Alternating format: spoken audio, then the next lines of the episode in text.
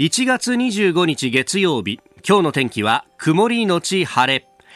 日本放送飯田浩司の OK 工事アップ。朝6時を過ぎました。おはようございます。日本放送アナウンサーの飯田浩司です。おはようございます。日本放送アナウンサーの新葉一華です。日本放送飯田浩司の OK 工事アップ、この後8時まで生放送です。今日はね、ちょっと暖かいなという感じ、ちょっと寒さ緩むなというところですが、はい、最高気温が13度ぐらいまで上がる。そうですね、東京都心最高気温13度の予想になってまして、これ昨日と比べますと6度から7度ほどいきなりぐんと上がることになるんですよね。そうなんだよね、またこれ体調崩しそうでね。なんか暖かくなるのは嬉しいんですけどね、その寒暖差でちょっとこう体調を、ね、崩してしまうこともありますのでお気をつけくださいね。はい、ね、今体調崩せないですからね、本当ね。まあコロナのニュースばっかりというのが週末もね、ワクチンがどうだとか、いろんなことが出てました。まあ、私も週末もちょろちょろとニュースをスマホでチェックしたりなんかしてるんですけれども、まあ、気がめいるニュースが多いなという中ですね、ちょっと残念なニュースがありまして、はい、すでに番組のツイッターのタイムラインを見ててもですね、飯田さん大変ですよと、複数の方々から、メンションをいただきましたし、またメールでもいただいておりましたが、夜行快速列車のムーンライトながらというものが廃止になりますという発表が週末にですね JR 東海と JR 東日本からありました。まあこれご存知ない方にざっと説明しておきますと、昔でいうところの大垣夜行というやつで、まあ特急とかね、寝台特急とかそういうプラスオンのお金のかかるチケットを買わずにですね、まあ基本的に普通乗車券のみで昔は乗車が出てたと。今はムーンライトながらという名前になってですね、東京出発は指定席券が必要と、確かね小田原ぐらいで、指定解除になりますんで、空いてる席があったら座っていいよっていう形になってるんですが、ただ青春18切符が売り出されてるですね、まあ、年3回ぐらいかな、年末年始とそれから、春先の春休みのシーズンと夏休みのシーズンと、まあ、そのぐらいの時期はですね、東京駅から乗ってくる人がぎっしりいるんで、小田原で指定解除になったところで座れた試しはないんですけれどもでこれ青春18切符ってやつとセットで説明されることが多いんですが、青春18切符っていうのはその1ヶ月とか2ヶ月ぐらいの期間の間、1枚の、まあ、1スタンプでですね、1日普通列車乗り放題になるっていうチケットなわけですよ。はい、で、このムーンライトながらってやつはですね、0時過ぎにだいたい横浜ぐらいを出発するので、横浜までの、昔はですよ、横浜の切符をまず買って、東京から乗ります、はい、で横浜を越えて0時を過ぎた日付変わったところで車掌さんにスタンプをしてもらうと、そっから先1日丸々乗り放題になるというですね、24時間丸々乗り放題になる。でこれが大垣行きなので、岐阜県の大垣というところ、名古屋の先ですね、そこまで行って、でさらに乗り継ぎに乗り継ぎを重ねていくとですね、1日でだいたい関門トンネルを越えて小倉ぐらいまで行けるという、ね、すごい。そうで、5人分というか、まあ、1人で使ったら5日分のスタンプがついてるんですが、はい、それでまあ大体1万2、3千円なので、1日あたりに換算すると2300円ぐらいでですね、東京から小倉まで行けてしまうと。だそっから先こうどう回ろうかなみたいのをこう時刻表を片手に妄想するっていうのが、あるいはその妄想をですね、夏休みになれば実現するというのすごく楽しみだったんですが、そのムーンライトながらも昔は毎日運行してたものが、いつの間にか2009年からなんですが、その繁忙期と呼ばれるですね、年末年始と3月あたりの春休みと夏休みにしか運行されなくなってました。で、ここのところコロナ禍があったんで、はい、この年末年始とそれから去年の夏っていうのは運行されなかったんですよ。だから去年の3月ぐらいが最後だったんですけど、あれが最後でしたよっていう発表だけがあってですね、全国の鉄道ファンが泣いたというね、やつなんですけど、でその理由としてなんか車両の老朽化みたいなことが言われてるんですけれども、いや何言ってんだ、新しい車両でやってた時期もあったじゃないかっていうようなね、鉄道ファンからの憤りも様々出てまして、まあ、私もこれね、時代の流れっつうものでしょうがないのかなと思いながらもですね、そうやってなんかこうリュックサック1個で、ね、旅に出ようっていうですね、なんかその入門編としてムーンライトながらってすごく良かったんですけど、何しろの、時間通りに行ってくれるし、ね、で、電車乗ってればそんなに何か危険があるわけでもなかったんで、それこそ高校生ぐらいで、ちょっと、勇気を出してこれに乗ってみようみたいな、本当入門編だったんですけどね、それがなくなっちゃうのは、なんというか悲しくてしょうがないというのと、公立一辺倒でこういうのなくしちゃうっていうのがいいのかなっていうね。まあ、鉄道に関してはこれがないと、こう、生活が成り立たないっていう人が、この日本においては非常に多いので、はい、すぐにこう何かがなくなるってことはないですけど、よくほら、マーケティングでも何と言っても、こう、ファンを作るのが、忠誠心の高いファンを作って、その人たちにお金使ってもらうっていうのが一番いいんだって話があるじゃないですか。はい、だから、これから先、この移動の形態っていうのも、それこそ空飛ぶタクシーとかが出てきたりとかして、変わってきたときに鉄道ってものが簡単に見捨てられる世の中になってしまうのが果たしていいのかっていうのがね、私は思うんですが、まあそうは言っても営利企業だからしょうがないのかなと。何でもかんでもコロナのこうかこつけてですね、今までこれ無駄だなと思ったものがどんどん切られる社会っていうのは私はギスギスして嫌だなというのもつくづく思いますが、どうでしょうか。切り落としバームクーヘイさん、文京区の方からもメールをいただいておりました。ながらを使って名古屋から北海道まで鈍行乗り継ぎの旅をしました。懐かしいですね。昔はね、ムーンライト信州とかね、こういろいろあったんですよ。中央線周りの新潟まで行ける夜行とかもあってですね、ムーンライト越後っていうやつがあって、中央線周りじゃないか、あれは。で、それを使っていくと、今度ね、津軽海峡ギリギリまで行けるんですよ。残念ながらね、北海道には渡れなかったんですが、一日では。いろんなことを思い出してしまいました。あなたの声を届けますリスナーズオピニオン、ニュースについてのご意見などお待ちしております。今朝のコメンテーターは評論家の宮崎哲也さんです。取り上げるニュース、まずは日米の防衛大臣が初の電話会談を行いました。それからコロナ感染高止まり、緊急事態宣言1ヶ月延長の案も浮上しております。そしてバイデン外交スタート、昨日はジョンソンイギリス首相と電話会談を行いました。そしてニュースキーワードは週末亡くなったラリー・キング氏、まあ、この方はアメリカの有名なテレビ司会者でありました。そして2020年の消費者物価指数、週末に発表されております。4年ぶりのマイナスというところ、足元の経済これからというところも解説をいただこうと思っております。ここが気になるのコーナーです。スタジオ長官各紙入ってまいりました。まあ、今日は週明けでバラバラという感じになってますが、ちょっと裏のテーマで中国を念頭にというところが多いのかなという感じですね。産経新聞一面は防衛施設周辺1キロに中止区域というのを設けて、まあ、外資による、土地買収、まあ、これ、ね、外資のみならずの重要な施設の近くの土地の買収等々に関しては今後、法律を作ろうとする動きがかなりあるということですけれども、まあ、その辺も念頭に記事を書いていますね。不適切な利用に関しては懲役刑もなんていうね、ことになってます。読売新聞はまた前々からずっと報じてますが、外国から研究費申告義務と、中国の千人計画という、まあ、海外から、科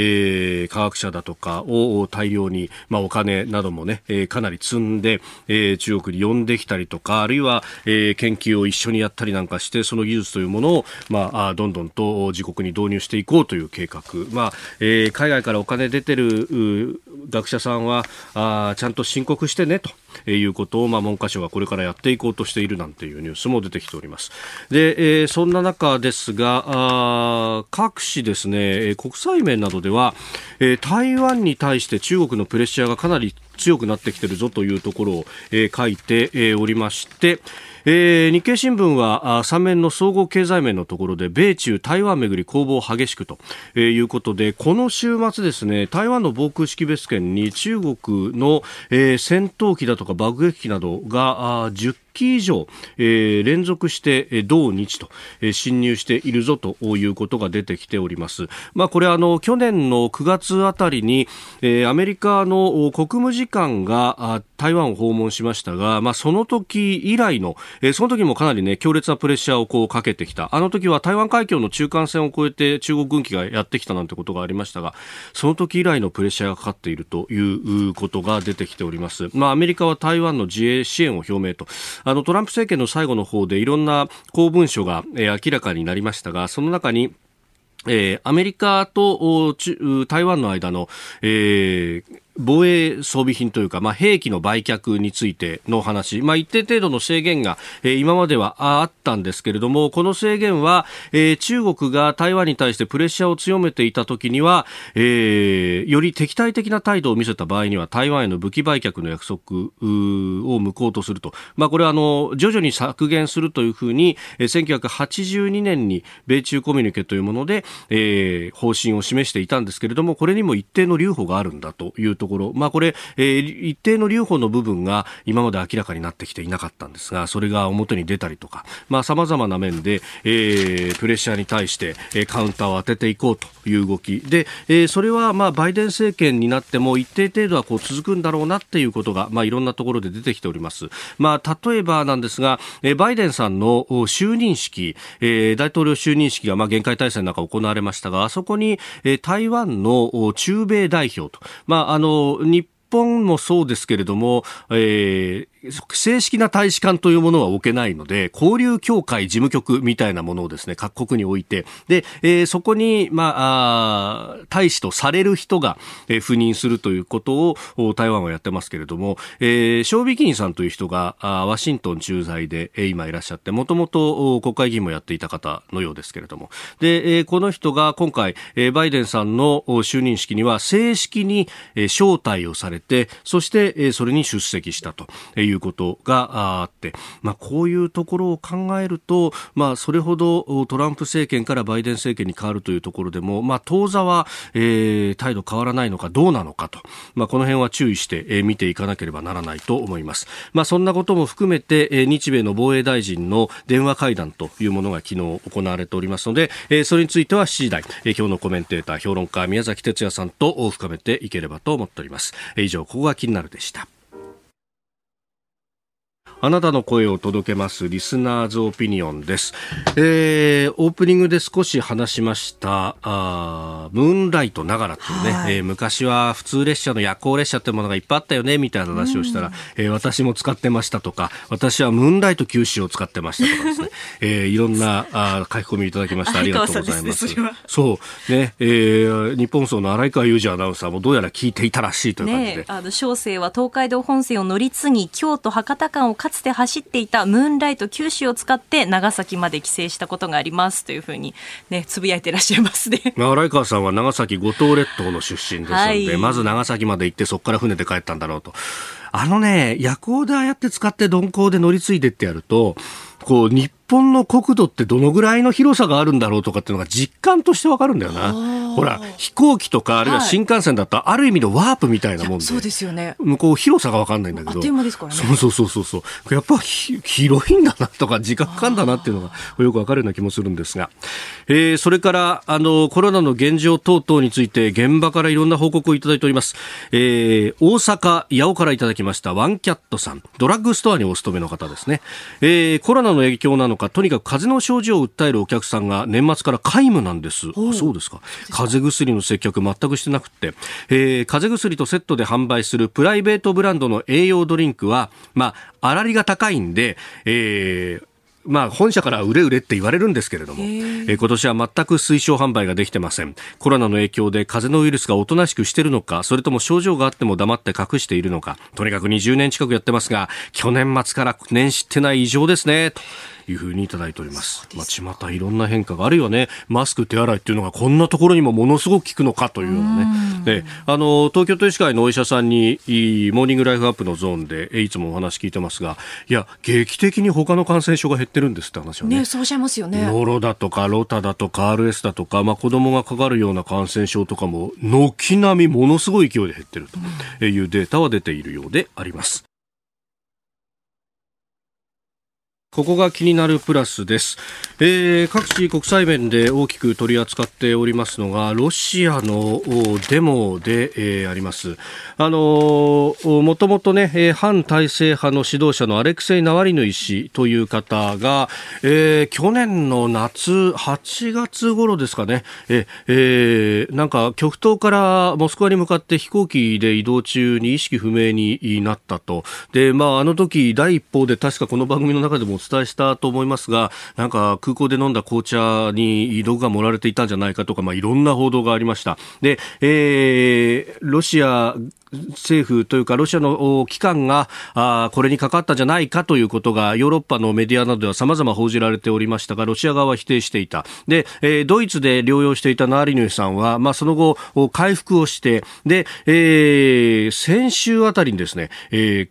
地元のロシアに戻ったということなんですが、戻った瞬間に、空港で、いきなり拘束をされて収監をされていると。で、それに対して抗議デモをやろうと、ナワリヌイさんの周辺であるとかご自身もネット上などを通じてこう訴えかけて、でそれにこうした、若者などを中心にして、街頭での訴えというのをかなりやったということであります。で、それがもうロシアの首都のモスクワのみならず、それ以外の都市にもかなり拡大をしていて、で、映像が結構出てきますけれども、それこそ圧縮効果とかそういうのとは無縁なほどですね、広場にも人がかなり集まっていると。で、全土で3300人とか3600人なんていう報道もありますが、が拘束されたということが出てきております。プーチンさんもともと秘密警察の KGB というところにいたというのは広くね知られておりますが、でそれで確か、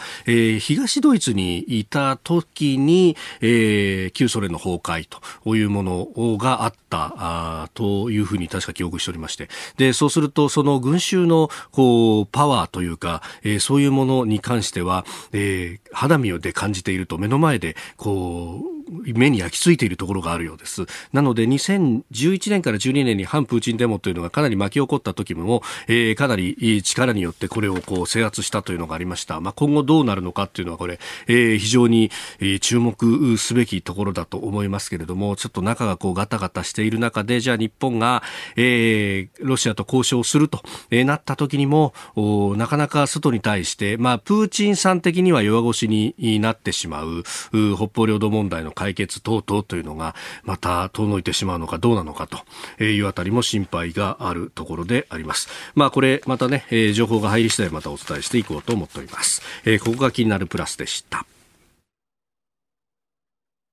さあ、次第はコメンテーターの方々とニュースを掘り下げてまいります。今朝のコメンテーターは評論家宮崎哲也さん、日本放送大阪にあります関西社からの出演です。宮崎さん、おはようございます。どうもおはようございます。よろしくお願いします。また関西からです。久しぶりに関西からっていうねこのリモートでという形になりましたが、はい、緊急事態宣言下でなかなかね当班間の移動もできづらくなってますもんね。そうですね、ですからしばらくは関西に、はい、なるのかな、ならないのかなっていう感じですね。いや、これがだから延長されるかどうかっていうね、後ほどの話にもなりますが、そこにかかってきますね。延長される可能性も少なからずありますね。だってまだステージが下がってないからね。そうですね、ステージ4のままですもんね。4のままですからね。大阪もやっぱり緊急事態宣言下でこう飲食店とかもかなり厳しいって感じですか、見ていてどうですかね。大阪京都はね、厳しいということは厳しいんだけど、でも前回のようなこうなんていうのかな、こうもうなんか、火が消えたような、沈滞したような、そういう雰囲気はないの、これは好ましいことなのか、それとも緩んでる証拠なのかよくわからないけれども、それはちょっと違いますね。なるほど。今日もよろしくお願いいたします。よろしくお願いします。ここでポッドキャスト YouTube でお聞きのあなたにお知らせです。日本放送飯田浩司の OK コージーアップでは、お聞きのあなたからのニュースや番組についてのご意見をお待ちしています。緊急事態宣言への意見、あなたの過ごし方、今の政治について思うこと、番組へのご意見、ぜひメール、ツイッターでお寄せください。番組で紹介させていただきます。あなたと一緒に作る朝のニュース番組、飯田浩司の OK コージーアップ。日本放送の放送エリア外でお聞きのあなた、そして海外でお聞きのあなたからの参加もお待ちしています。1月25日月曜日、時刻は朝7時を過ぎました。では最初のニュース、こちらです。日米防衛大臣初の電話会談。岸防衛大臣は昨日、バイデン新政権の発足後初めてアメリカのオースティン国防長官と電話で20分会談を行いました。会談では海洋進出を強める中国を念頭に、沖縄県の尖閣諸島がアメリカによる防衛義務を定めた日米安全保障条約第5条の適用対象であることを確認しました。それから北朝鮮のすべての大量破壊兵器とあらゆる弾道ミサイルの完全かつ検証可能で不可逆的な廃棄の実現に向けても連携していくということで、 CVID ってやつですね。そういえばね、 3,4 年前にそんな言葉が、ね、ずっと耳にありましたね、ですから、まあそれをもう一度その原則に立ち返るという、そういうこのことを一致したということで、これは大変良いことですし、例えば自由で開かれたインド太平洋を維持強化するために、日米が基軸になって関係国との協力を強めていくということを確認したというふうに新聞は報じていますが、これ事実ならばこれも大変良いと、特にこれは中国を意識した、東南シナ海での中国の進出というのを意識したと、法に基づく自由で開かれた海洋秩序ということの重要性を再確認したということで、これも大変よろしいことですし、当然この尖閣日米安保適用の確認も行ったということで、日本としては、かなり良かった会談ではないかと。ただこの会談通りになるかどうかというところがですね、これから焦点だと思うんですけれども、でもオースティン氏は非常にこうかなり対話できる人物だなという感じはしました。バイデン政権が、ねどういうスタンスで東アジアに臨んでくるのかっていうのが、危惧する向きもかなりありますけれども、とりあえずは一安心という感じですか。まだ安心するのはちょっと早いんですけれども、要するにね、意識はしているということは分かったし、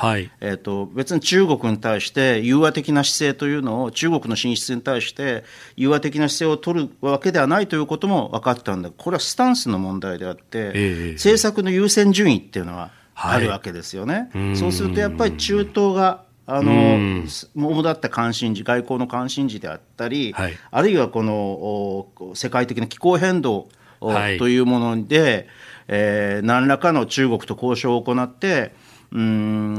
れで中国が飲めば優先順位が、気候変動の方が高いので、気候変動対策の方が高いので、その他の部の安全保障とかで、妥協してしまうと、これジョン・ケリーがね、私はやっぱり非常にこう、懸念してるんですけどね。かつてオバマ政権時代の国務長官であった。でしかも割と親中的な人ですから、この人がね、私は非常にこう気になる、気候変動特使として、動くということになってくると、下手なここで妥協しないでほしいというふうに思いますけどね、この人の動向であるとかをきちんと、ある意味日本としては釘を刺していかなきゃいけないということですか。中止しておかなければいけないと思います。非常にそうすると日本もそれに対応するようなポストで大物の人当てたりとかっていうのも、あるいは考えなきゃいけない。それはね、戦略的には実に有効ですね。ただ誰だろうっていうとね、なかなか難しいとこなんですけどね。いや、今は環境大臣がある意味のカウンターパートになるんでしょうかね。ということは小泉進次郎さんということですか。ということになりますよね。どうですかね。将来的には自民党のリーダー候補の一人なのだとは思うんですけれど、果たして強い交渉力を発揮できるかっていうのは、まだなんとも未知数としか言いようがないですね。もうちょっとね、外交交渉を経験した、なんていうのかな、大物っていうかベテランの方がいいかもしれませんね。なるほど、まあ、そうなると、まあ、大体みんなもう閣僚についちゃってるってありますが、党の方だと甘利さんとかその辺だとタフネゴシエーターではあるってことですか。まあ、そうですね、甘利さんとかですね、そうなるとね、あるいは総理経験者でということになりますかね。意外とね、こう例えばアメリカ民主党ってね、はい、東アジア情勢をこう総括的に見ている人っていうのは、で、まあ、現実主義的なリアリズムの政治姿勢を取る人って少なくて、今度ほらカート・キャンベルが調整官になったでしょ、はい、またカート・キャンベル会っていうか、いやカート・キャンベルさんいい優れた人なんだけれども、カート・キャンベルしかいないのかっていう昔の人がまた出てきた感じ、確かにね。そうちょっと私はまあ、はい、安堵すると同時にちょっと呆れましたけどね。なるほど。まずは日米防衛大臣の会談、そして、日米関係というところ、東アジア情勢もお話しいただきました。おはようニュースネットワーク、東京有楽町日本放送キーステーションに全国のラジオ局21局を結んでお届けいたします。取り上げるニュースはこちらです。コロナ感染高止まり、緊急事態1ヶ月延長する案が浮上。今月8日に東京都など4つの都県に緊急事態宣言が発令されて2週間余りが過ぎました。解除の見通しが立っていないため、2月7日の期限を1ヶ月程度延長する案が浮上しております。政府は今週以降、延長の必要性を慎重に判断する構えとのことです。感染から報告までおよそ2週間ほどタイムラグがあるとされているということで、まあ、宣言の効果出始める時期であるが点という感じですね。まあ、昨日東京はやっと、はい、3桁台になりましたけれども、まあ、日曜日ですからちょっとどうなのかっていうのがよくわからない。まあ、もしこれが本当の減少傾向でずっとこれから2桁台で下がっていくんだったら、はい、ある程度期待はできるかもしれませんが、まあ、ちょっとね、現状ではステージ4を脱していないっていうのがちょっと来月の7日にはステージ3になるというのはかなり難しいかもしれないですね。まあ、この PCR 陽性者の新規の数が500切ってこないとステージ4からは下がらないと、一応建前はそうなっているということですもんね。うん、だからまあトレンドとしてね、減少していくっていうトレンドが確認できれば、まあ、いいんでしょうけれども、はい、果たしてそれができるかということで、まあ、そうなると延長ということなんですけれども、まあ、1ヶ月いきなり延長するのではなくて、ひょっとすると、はい、例えば2週間とりあえず延長するとかっていうような刻みを入れてくるかもしれませんね。うーん、まあ、これね、もともと感染をこう抑えて、で、まあ、言われている医療逼迫っていうものをなんとかしなきゃならないということが言われておりましたけれども、まあ、その辺にどうなんですかね、改善の兆しがどこまで見えるのかっていうのはね。これ包括的な話をすると、はい、私はずっとこの去年の春からこの番組でも他の番組でも、はい、まあ、要するに経済の一部を、まあ、麻痺させて、はい、人の手によって人為的に麻痺させて、その部門に関してはいわばこう手厚い保障というものを行って、まあ、生命維持をさせると、はい、これ要するにポール・クルーグマンの言い方ですけれども、それで、なんとか時間稼ぎをしていくということが重要だろうというふうに言いましたけれども、はい、前半のね、要するに去年のまでの日本というのはそういう、強いやり方を取らずに中程度の規制、まあ、自粛とか、はい、自粛要請、休業要請とかっていうことをやって中程度の経済を回すということを繰り返してきたわけです。で、これは意外とうまくいった、はい、まあ、必ずしも私はこれは政権が正しいおいしいことをやったという意図的に正しいことをやろうとしてやったわけじゃなくて、偶然の要素も大きいと思うんですけど、とにかく中程度、どの規制、中程度の、経済ということで、なんとか諸外国に比べて、はい、よかったまあ、成功とまでは言わないけれども、諸外国に比べるとかなり良かったと。いい結果をもたらしたと思って、この成功経験にね、大体日本という国は成功経験で失敗するんですよ、うん、成功経験で失敗する、そう、成功体験にこだわって失敗するんだけど、で夏の間に私はいろんなテレビで医療キャパシティの問題とか、はい、この病院機能の強化とか、広域搬送のをこの迅速にやるような、そういうことをやるべきだというふうにずっと言ってきたんですけれども、実は政府も日本医師会も日本病院会も全日本病院協会も医療法人協会もそういうことをやらなかった。でそのために財政を出してくれっていうふうな要請もこういう医療法人団体からは行われなかったわけですね、で私は第3波どうするんだろうというふうに、もし第3波が来たらどうするんだろうと心配していたんですけれども、結局そういうことになってしまったと。これはやっぱりね、成功経験が油断させたと言ってもいいと思うんですよ。まあ、今更言ってもしょうがないというと おっしゃる方いらっしゃいますけれども、私はもう一度 今この見直しを徹底的にやらなければ、これは第4波、この先っていうの、ね、第5波とかっていうようなこともあり得るわけですし、まあこれからね、ワクチン接種が迅速化していきま、始まってと、迅速に展開していきますから、迅速に展開しないと困るんだけど、でそれがひょっとすると功を奏する、ひょっとするとというか功を奏さないと困るんだけれど、これもね、でなんとかなるかもしれないけれども、とにかくこうそれまでは時間稼ぎに過ぎない、私は経済を回せ派ではなくて、前回も言いましたけど、経済は回らない派です、回そうと思っても、3割は絶対回らない、この不安が取り除かれない限り、ね、いわゆるこのナイトの不確実性という巨大 な不安が取り除けない限りで、これを取り除くのは、究極的にはワクチンによる集団免疫なんですよ。これが確立されればこの根底的な不安というのは取り除かれると、だからこれはもう最終決戦なんですけど、ワクチンの接種拡大というのは、ここに関してもね、いろいろ問題があって、例えば、いろいろ一生懸命前倒しにして政府はやろうとしているけれども、そうですね、果たしてこの今のやり方で、万全かというとね、私は前倒しで大賛成なんですよ、できるだけ前倒しをしてほしい、できるのは一部地方公共団体が、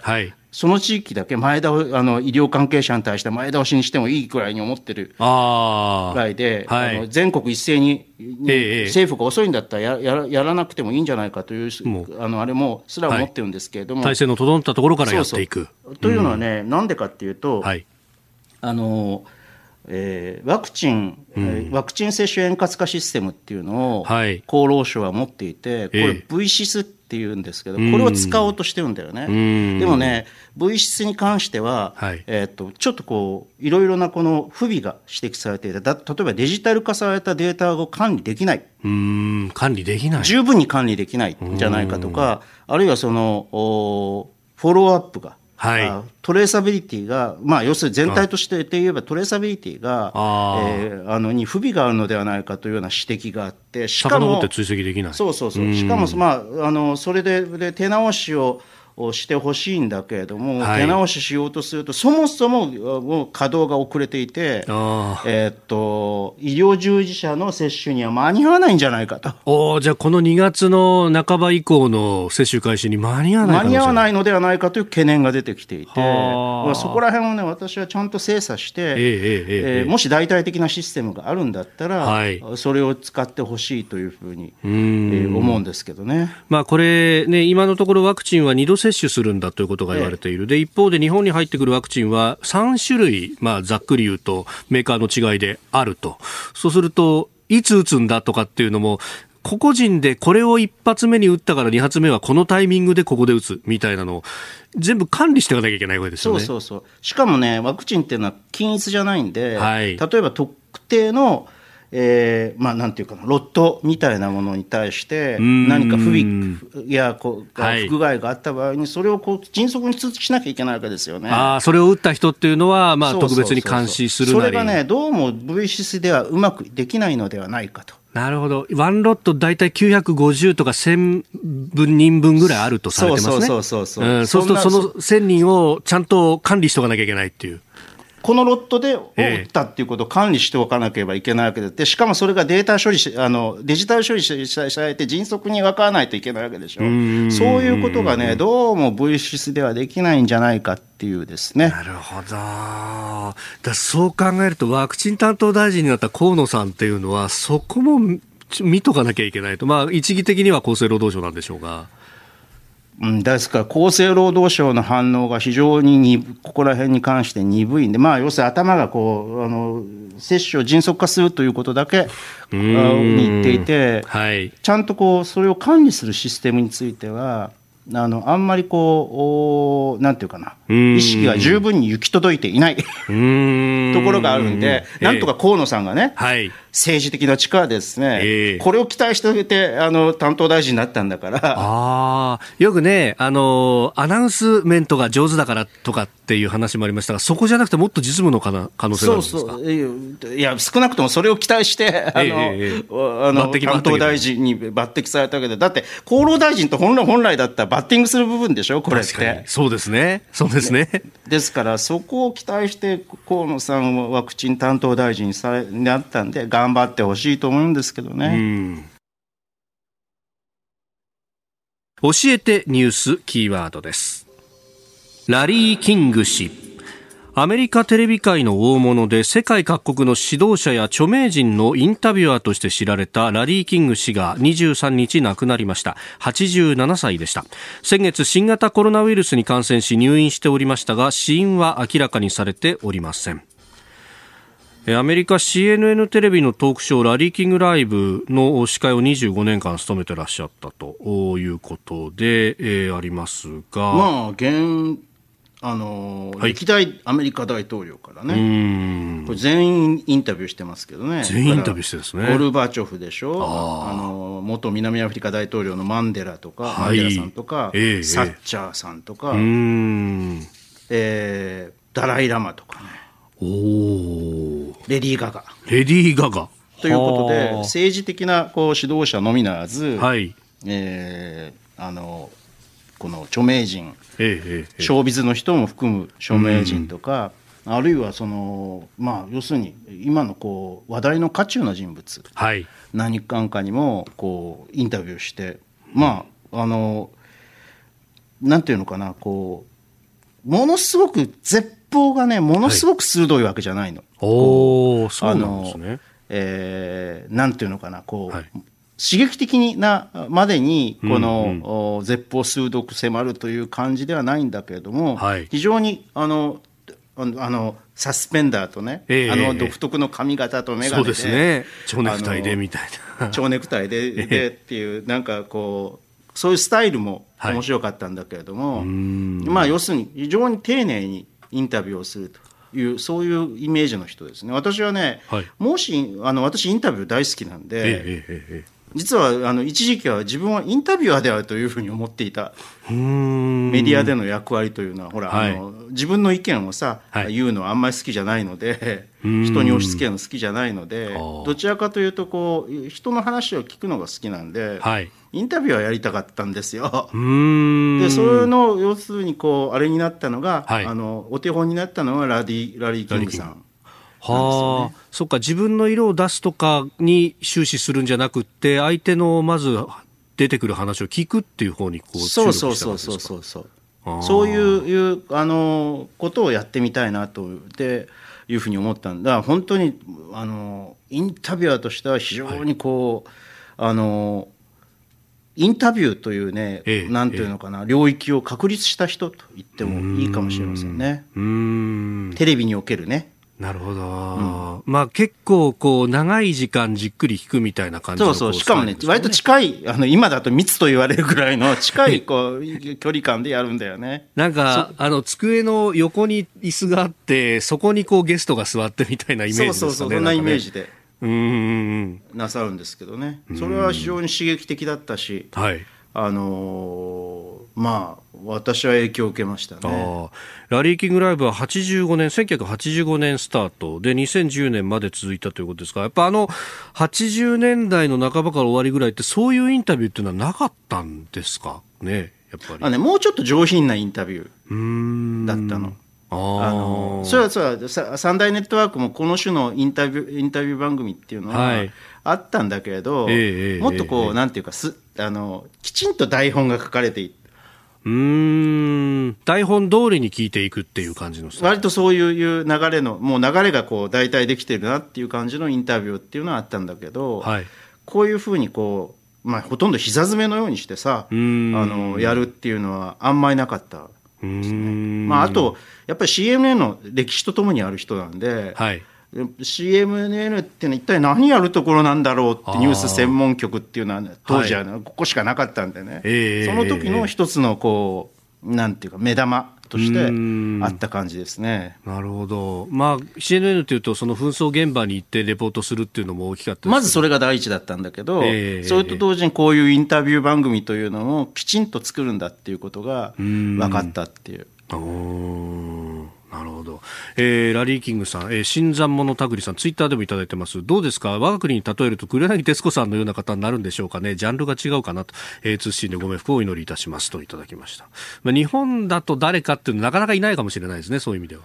だからまだインタビュー、テレビにおけるインタビューっていうのは確立されてない感じがしますね、はい、日本では。そっか。なんかそうですよね。飯田さんどうですか。いやー、僕なんかもうね、物心ついた時にはこの人現役でやってたみたいな感じなんで、サスペンダーつけて、サスペンダーと本当派手なサスペンダーつけてさ、やってみたら。そう。あ、なるほど。なんかね、目覚ましテレビやったカルベさんの衣装って、ラリーキングを意識したんだって、確か僕ご本人から聞いたことがある気がするんですけどね。なんか。でもまあ随分体型が違うからねそう、体型維持しながらってのは難しいですよねということで、今日のキーワード、ラリー・キング氏、アメリカテレビ界の大物についてお話をいただきました。続いてここだけニューススクープアップです。この時間最後のニュースをスクープアップ。2020年消費者物価指数、4年ぶりにマイナス。総務省が22日、先週の金曜日に発表した2020年の消費者物価指数は、値動きの大きい生鮮食品を除く総合指数が 101.5 と、前の年と比べて 0.2% 下落し、4年ぶりマイナスとなりました。新型コロナウイルス禍による需要の低迷や、観光需要喚起策 GoTo トラベルの宿泊料割引が全体を押し下げ、宿泊料の下落率はマイナス 16.7% でした。まあ、12月の数字が出たので2020年の年次の数字も出てきたというところ、その12月の数字は前年同月と比べるとマイナス 10% 程度というような、まあ、かなり厳しい数字が出ております。まあ、宮崎さん、これは当然の帰結というところもありますか。まあ、当然の帰結ですね。非常にデフレ圧力が強まっていると、はい、いうことが分かりますが、実はまだ私はこれは、はい、始まりだろうと。そこじゃないということですか。そこじゃないというふうに見ています。もっともっと下がる、もっと下がる可能、まあ、もっともっとかともかくとして、はい、もっと下がる可能性があるし、まあ、残念ながらね、はい、これが雇用とか、はい、賃金とかに、跳ね返ってくることも考えられるということは、例えば自殺者数なんていうのも、はい、これからまた伸びていく可能性というのがあるということですね。だからこそ迅速に、ワクチン接種を拡大して、はい、なんとかこう早期に、ワクチンによる集団免疫と、まあ、完全な収束、まあ、これが本当に完全かどうかは分からないので、とりあえずは完全収束ということを目指す、はいしていただくしかないという感じですけどね。だからそれまではやっぱり私は、財政出動を行って、はい、迅速に、三次補正。三次補正は前回も言いましたが、真水30兆ですから、はい、これはなかなかの数字、なかなかの数字です。なかなかの数字。でもアメリカもね、はい、例えば、イエレン、バイデンさん、とイエレン、はい、次期財務長官ですかね、元前 FRB 長官で、はい、これからの財務長官ですけれども、うんまあうん、1兆9000億ドルと、はい、日本円にして200兆円の追加経済対策というのを出しております、うん、でまずは家計から助けていくという、はい、この方針で、私は基本的にこの方針は正しいと。うん、だから日本も、はい、枠組み30兆、真水30兆の追加経済対策とは正しいんだけれども、うん、どういう順番でこれを使っていくかというのは、これからちゃんと考えていかなきゃいけないというふうに思いますね。今まで決まっているものも場合によっては組み替える必要があると。アメリカは一人頭、だいたい2000ドルの、給付金も出るというような話です、ね。日本では給付金を出そうとすると、はい、将来世代に負担がとかっていう、はい、財務大臣がいらっしゃったりするので、給付金自体は、ね、どうすべきかというのは、給付金でやるべきなのか、それとも消費減税でやるべきなのかっていうのは、はい、あるいはその、ポイント還元みたいなやり方をやるべきなのかっていろいろあるんだけれども、はい、その根本的に間違っているなと思うのは、うん、将来世代に借金を残すという、はい、この言い方はね、もう本当に財政派のですね、はい、財政均衡派のですね、はい、もう非常に古いね、財政均衡派の決まり文句でして、今はもうほとんど否定されていると言っても過言、世界的に否定されているとも過言ではない。ですから例えばイエレンさんなんかは、はい、歴史的な低金利なんだから現在大きな行動を取ることが最も賢明だと、うんうん、いうふうな言い方をしていて、はい、今財政を出すことによってむしろ将来的な財政状況というのは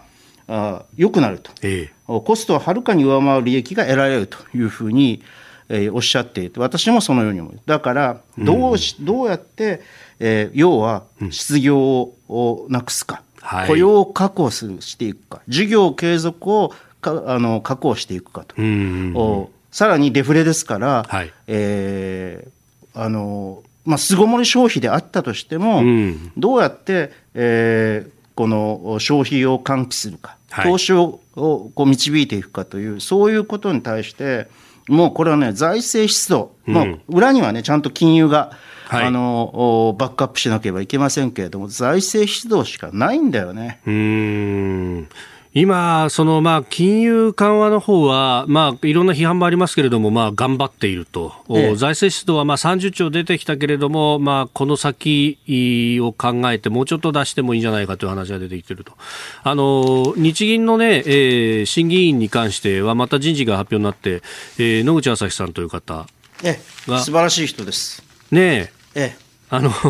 昔夕方ザ・ボイスという番組を宮崎さんとやった時にも、はい、ゲストで来ていただいてお話を伺ったこともありました。極めてオーセンティックな、はい、主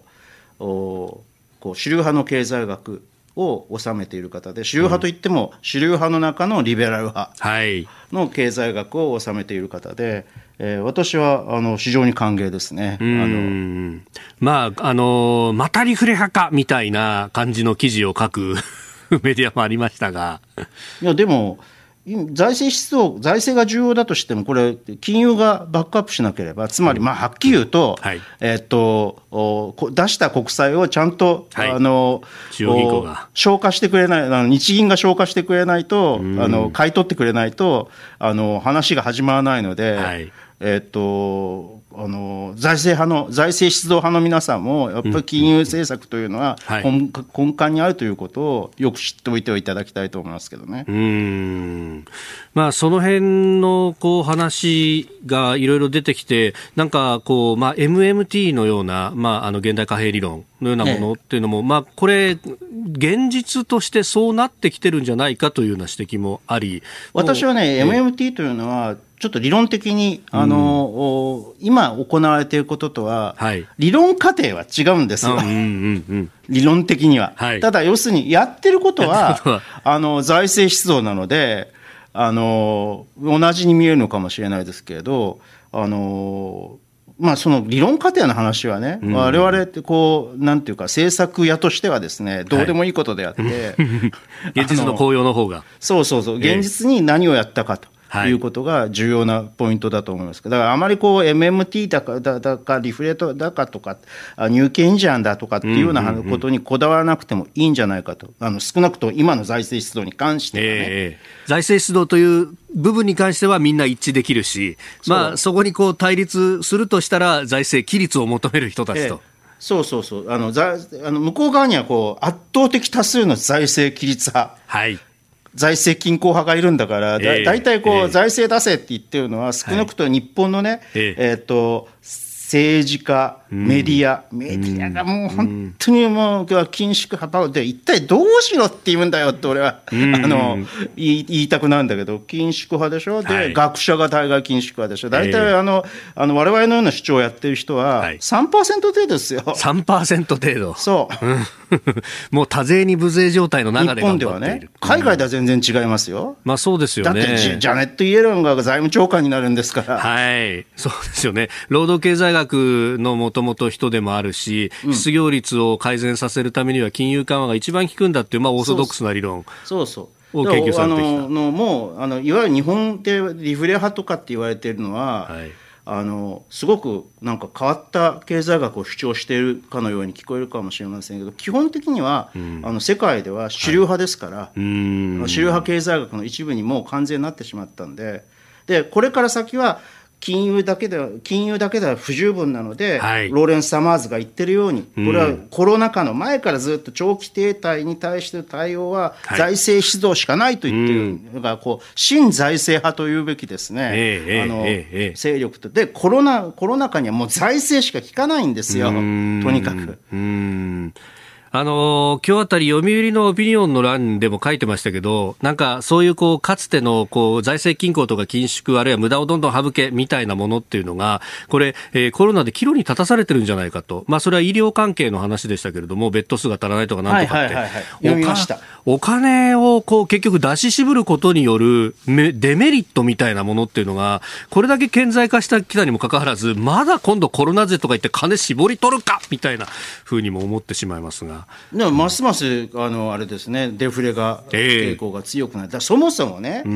コロナの前にこれポール・クルーグも言ってるけど、日本の景気が停滞した原因というのの大きな部分というのは、一つは中国の経済不振だけれど、もう一つ国内要因は消費増税でしょうが、そもそもあったんだということですね。そう消費者物価指数の話、まあ、物価の話から足元の経済というところ、多岐にわたってお話いただきました。ポッドキャスト YouTube でお聞きいただきまして本当にありがとうございました。あなたと一緒に作る朝のニュース番組、飯田浩司の OK コージーアップ、東京有楽町の日本放送で月曜日から金曜日朝6時から8時まで生放送でお送りしています。生放送を聞き逃したあなた、ぜひラジコのタイムフリーサービスでニュース以外の医療、スポーツ、エンタメなどの情報もぜひチェックしてみてください。さらにこの番組では公式ツイッターでも最新情報を配信中です。スタジオで撮影した写真などもアップしています。そしてもう一つ、飯田浩司アナウンサーが夕刊フジで毎週火曜日に連載中、飯田浩司のそこまで言うか、こちらもぜひチェックしてみてください。